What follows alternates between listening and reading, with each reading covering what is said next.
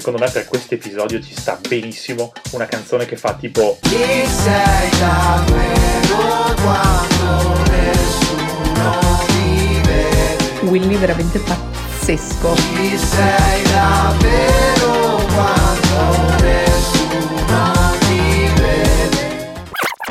Vai con la sigla.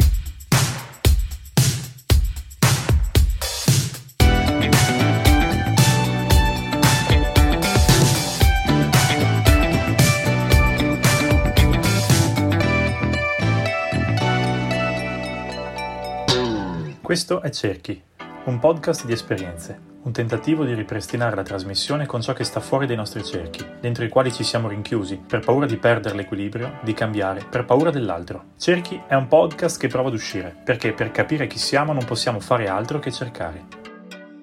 Oggi ascoltiamo Suor Maria Chiara e Suor Donatella. Nelle loro storie ci sono esperienze diverse di muro. Suor Maria Chiara è partita da Sarmeola per stabilirsi a Udine, in un convento di clausura. Suor Donatella è un'infermiera che ha prestato servizio nell'ospedale Caritas Baby Hospital di Betlemme, per poi passare a Reggio Calabria per aiutare l'accoglienza di migranti. In questo momento è a Sarmeola di Rubano.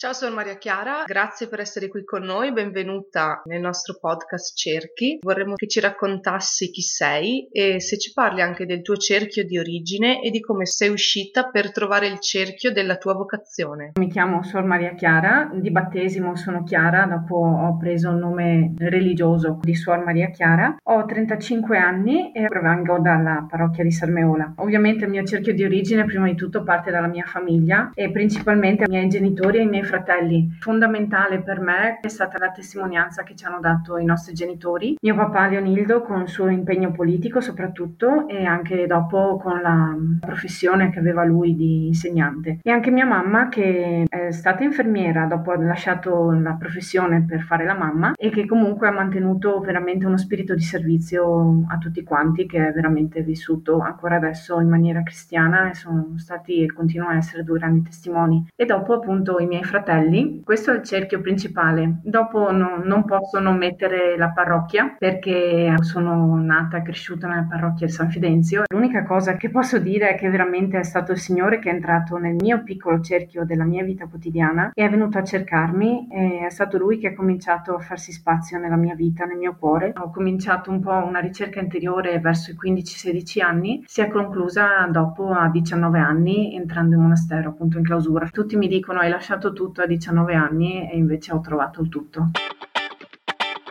Le domande che tutti si fanno. Cosa fate durante la giornata? Come siete organizzate? E come restate in contatto con il mondo? La nostra vita in realtà è molto semplice, comincia alle 5.25 la mattina con la sveglia e si conclude alle 21 con l'ultimo atto comunitario di preghiera. La nostra vita è scandita principalmente dalla preghiera, che è come l'ossatura di tutta la nostra giornata. Complessivamente in tutto, tra le, i momenti di preghiera comunitari e quelli personali, abbiamo 8 ore di preghiera alternati al lavoro, perché questa comunque è la base benedettina dell'ora et labora, che di per sé è la base di tutta la vita monastica insomma in tutta la Chiesa. Caratteristica fondamentale è la fraternità, la vita comunitaria per noi, perché proprio il carisma francescano ha come base l'esperienza della vita fraterna. I nostri contatti con il mondo sono abbastanza asciutti. Abbiamo i contatti normali, insomma, con le nostre famiglie e dopo abbiamo questa possibilità appunto di andare in parlatorio e ci sono le persone che vengono a trovarci. Tante persone telefonano o scrivono delle lettere per chiedere preghiere e dopo i contatti a livello di notizie li abbiamo attraverso i giornali. Abbiamo l'Osservatore Romano, i giornali diocesani delle diverse diocesi di origine delle varie consorelle e poi ovviamente della diocesi qui di Udine e delle diocesi del Friuli e abbiamo diverse riviste missionarie, delle missioni sparse un po' in tutto il mondo, delle varie congregazioni religiose con cui siamo in contatto. Come mezzi di comunicazione, oltre al telefono e al fax, non abbiamo altro. L'unica cosa che abbiamo sono lettore CD, insomma il lettore e la mangiacassette perché durante i pasti insomma li facciamo in silenzio e quindi ascoltiamo parola di Dio, vita di santi o meditazione. E l'unico mm, momento in cui ascoltiamo la radio è a Pasqua e Natale quando c'è il Papa che dà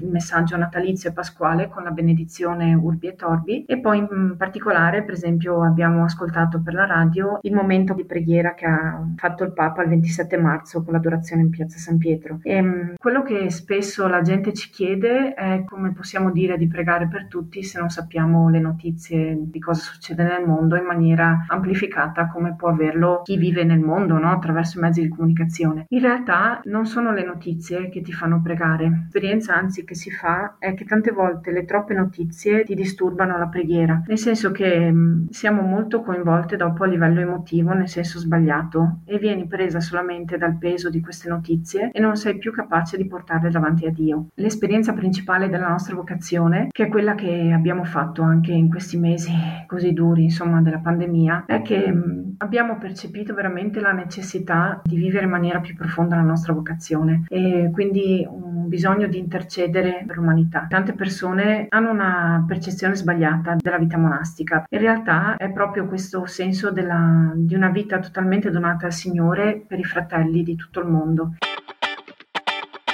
Collegandoci un po' eh, insomma, a questo periodo che abbiamo passato, adesso a causa delle mascherine non possiamo più fare affidamento su espressioni facciali per aiutarci a interpretare le conversazioni e il solo sguardo a volte ci risulta quasi insufficiente, quindi dobbiamo per forza mettere più attenzione nel messaggio verbale che diciamo alle persone. Per te com'è la comunicazione?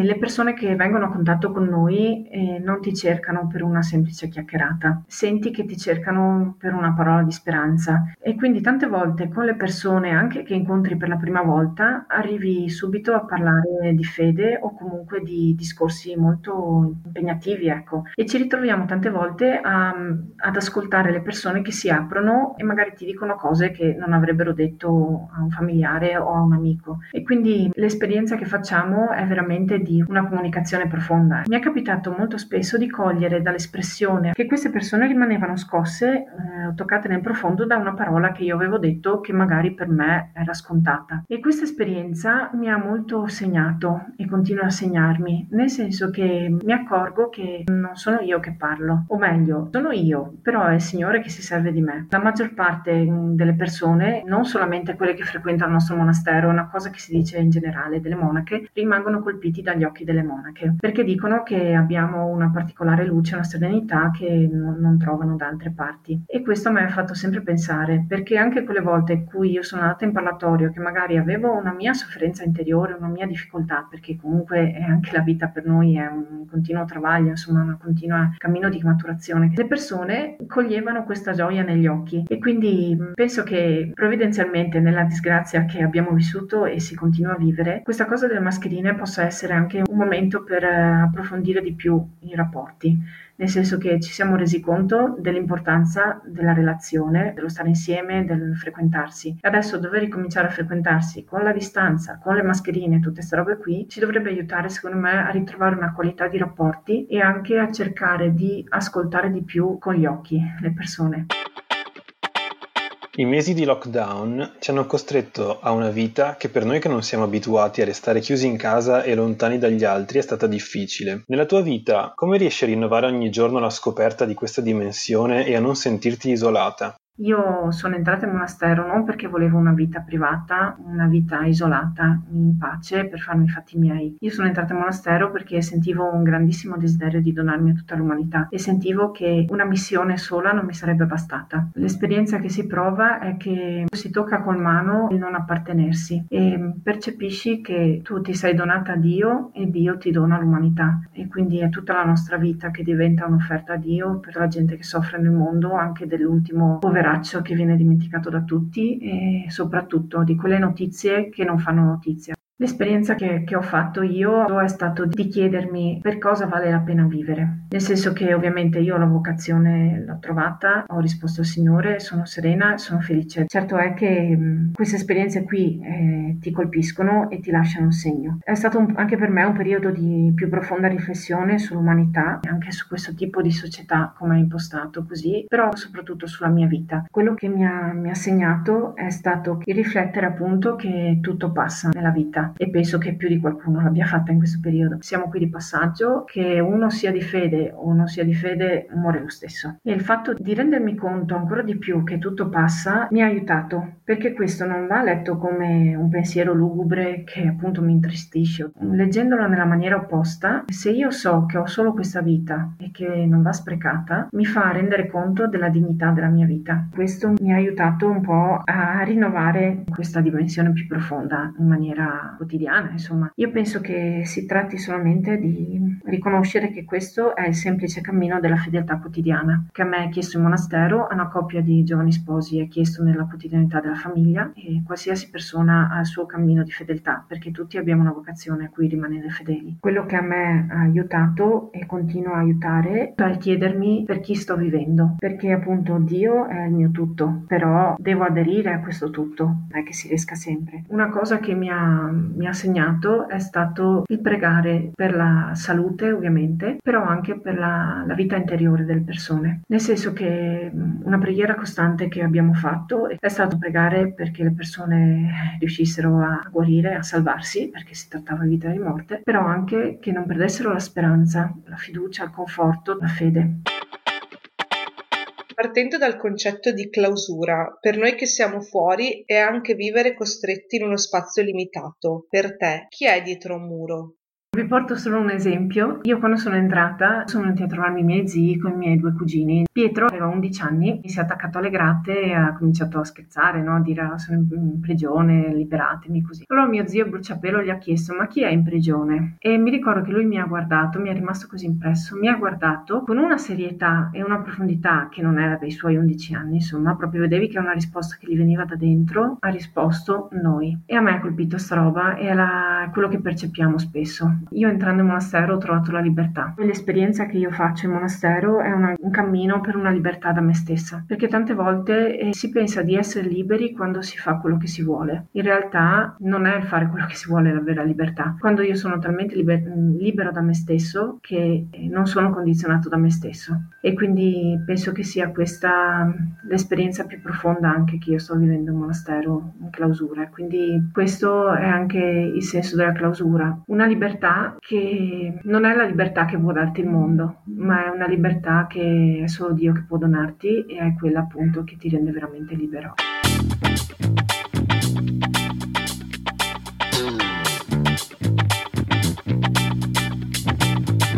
Ciao Suor Donatella, benvenuta in Cerchi. Parlaci un po' di te. Prima di tutto mi sento un essere umano con la consapevolezza di essere parte del creato e di essere ospite in questo mondo con una responsabilità che è quella di rendere migliore questo creato.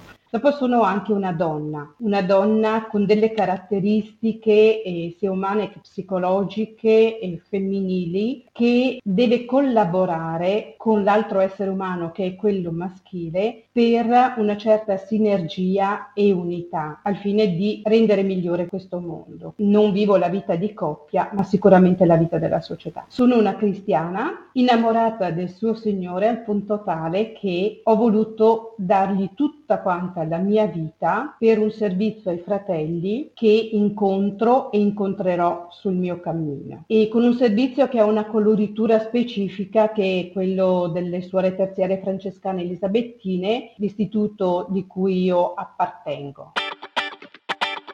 Raccontaci della tua esperienza al Caritas Baby Hospital di Betlemme. Com'è stato vedere la costruzione del muro di separazione tra Israele e la Palestina? La sua presenza ha cambiato qualcosa nel tuo lavoro dal punto di vista psicologico? Io ho lavorato per 13 anni al Caritas Baby Hospital, un ospedale pediatrico, l'unico ospedale pediatrico della Palestina che si trova a Betlemme, a pochi metri dal muro di separazione tra Israele e la Palestina. Uno degli aspetti principali e più faticosi di, della, dell'esperienza è proprio quella di aver visto con i miei occhi costruire questo muro di separazione e questo muro anche che uccide perché il muro eh, non permette la libertà di movimento al popolo palestinese, quindi anche ai bambini e vieta loro in alcuni momenti di raggiungere alcune strutture sanitarie altamente specializzate come ci sono in Israele o a Gerusalemme, una barriera che io non solo ho visto crescere ma che vedevo ogni giorno e che quindi ha inciso in maniera molto profonda sul mio intimo e anche a livello psicologico. La sensazione più forte è stata quella della mancanza di respiro. Pensavo in questi giorni, noi vediamo per televisione le immagini di questa persona, George Floyd, che è stato ucciso togliendogli il respiro. Un po' la sensazione del muro è proprio questo, I can't breathe, non posso respirare e è la sensazione che avvolge qualsiasi persona che vede il muro. Ed è un respiro che non è soltanto uno scambio di gas tra l'interno e l'esterno del nostro organismo, ma un respiro che ha la coloritura della mancanza degli incontri, delle esperienze, del movimento, del rispetto dei diritti eh, fondamentali del, delle persone, quali ad esempio il lavoro o la salute. Psicologicamente io ho provato eh, una varietà di, di emozioni, dalla tensione alla paura, alla rabbia, all'impotenza, però come è successo per il popolo palestinese, di fronte a, a qualcosa che non ti fa respirare, tu cerchi l'aria, tu cerchi di, di salire dall'acqua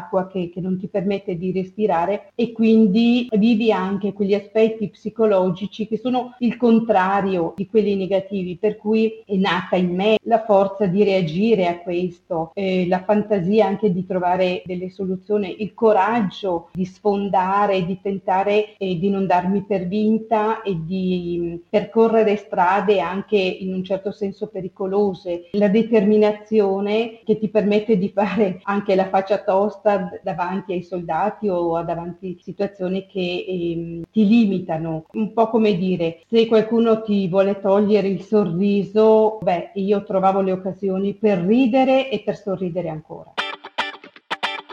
Adesso ci spostiamo a Reggio Calabria, dove ti sei impegnata nell'accoglienza dei migranti. Cosa ha voluto dire per te accogliere dovendo fare a meno dello strumento principale, ovvero una lingua comune? Fortunatamente, grazie ai miei studi, ma anche alle esperienze che ho fatto, conosco le lingue, conosco bene l'inglese perché a Betlemme era la lingua ufficiale dell'ospedale. Per gli studi conosco il francese e l'esperienza mi ha permesso anche di imparare qualcosa di arabo. Diciamo l'esperienza più forte che ho vissuto lì era l'aver raccolto tantissime storie da parte di loro, soprattutto durante la, la traversata, perché tanti arrivavano dal centro Africa e soprattutto la loro permanenza in Libia, nei campi di accoglienza e vi assicuro che le mie orecchie non hanno mai, mai ascoltato cose così terribili, non, non so come definirle, è contro ogni regola del creato. Sono state storie che davvero mi hanno ferito, che mi hanno, non mi hanno fatto dormire per tante notti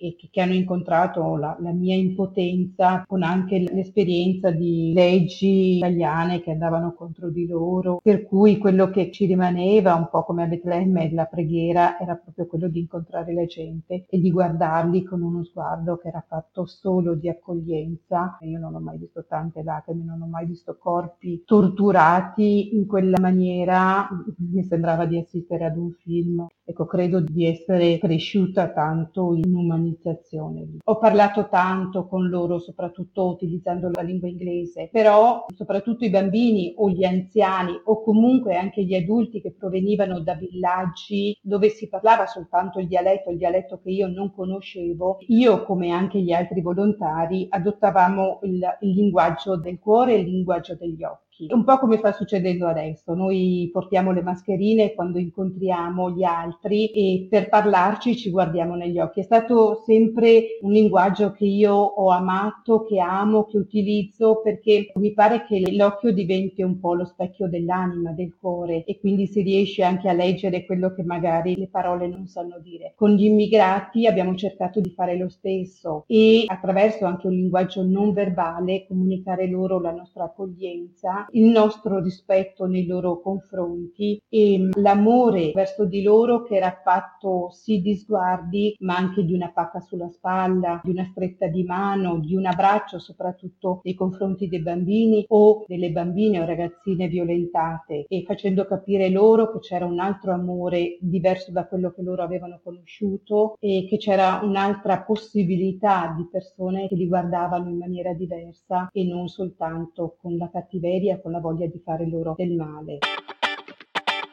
Ora che ti sei stabilita e vivi con altre suore, come sei riuscita a convertire il tuo spirito e ad adattarti ad una situazione più statica? Non è stato sicuramente facile, per me è molto faticoso non poter incontrare la gente e incontrare soprattutto i più poveri, le persone più emarginate, che sono sempre stato il motivo anche della mia scelta di consacrazione. Però ho capito una cosa nella mia vita, le esperienze mi hanno insegnato che niente avviene a caso, che c'è sempre un motivo per cui si vive vivono certe esperienze. È vero che c'è staticità nel mio servizio di adesso, anche se incontro le sorelle della mia congregazione, mi permette di conoscerle di più, cosa che dopo 13 anni vissuti all'estero un po' si fa fatica anche a, a instaurare un, un, contatto diretto con queste sorelle che oggi invece ho la, l'opportunità e l'occasione di incontrare e di conoscere maggiormente. Però come dicevo prima cerco di vivere questa mia esperienza che so che ha anche un limite limite nel tempo, diciamo, e quindi questo è già un aspetto che mi aiuta, che è un'esperienza che mi darà eh, l'opportunità di costruire qualcosa di buono per la prossima esperienza. Io ho capito da quanto ho vissuto che quanto vivevo diventava propedeutico per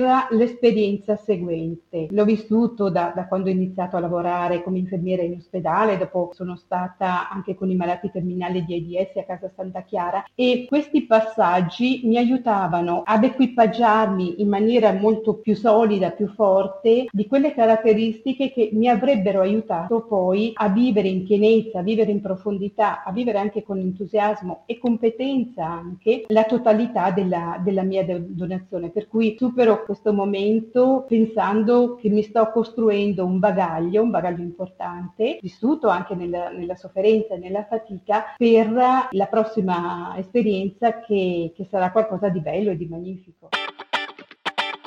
A partire dalle tue esperienze, dalle storie che ti hanno permesso di spingere e di abbattere i muri, chi è dietro un muro? Dietro un muro ci sta chi decide di starci. Ce lo chiedevamo sempre a Betlemme quando si andava a pregare al muro, ma dentro ci siamo noi palestinesi o ci stanno gli israeliani? E alla fine capivamo che se si decideva di lasciarsi andare, se si decideva di lasciarci togliere il sorriso piuttosto che l'entusiasmo per vivere, allora dietro il muro ci stavamo noi. A me piace tantissimo una frase che in inglese dice It depends on you if. Dipende da te se. Se il sole sorge al mattino dipende da te, se la pioggia cade nel tuo terreno arido dipende da te. Quindi la decisione di stare dietro a un muro è una decisione nostra. E quando noi non viviamo in pienezza la nostra umanità e quando noi non permettiamo a qualcuno di vivere in pienezza la, la sua umanità, allora ci barrichiamo dietro a un muro. Un muro che non permette il dialogo, il confronto con l'altro e lo possiamo fare attraverso le nostre parole piuttosto che con i nostri atteggiamenti o con le nostre scelte. Per cui se io separo la persona ricca dalla persona povera, mi metto dietro un muro. Se io separo il bianco dal nero, io mi metto dietro un muro. Se separo il buono e il cattivo, io mi metto dietro un muro. Se invece rispetto l'altro, se invece lo incontro, se mi do da fare per capirlo e comprendere e lo riconosco per quello che è, non vivo più dentro una prigione, ma incontro l'infinito e abbatto quei muri che limitano il mio essere, ma anche l'essere dell'altro.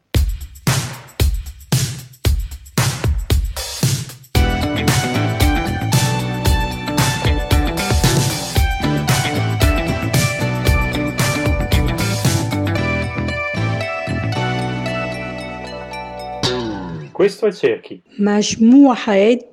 al-Dawar Air. Un podcast di esperienze, voci, storie e intuizioni ci portano fuori dai nostri cerchi. Usciamo ogni due settimane e la prossima volta saremo ancora fuori dall'Europa. Vieni con noi? Lo sacerdote ci diceva, ma voi che cosa fate di fronte a questo? State a guardare o fate qualcosa?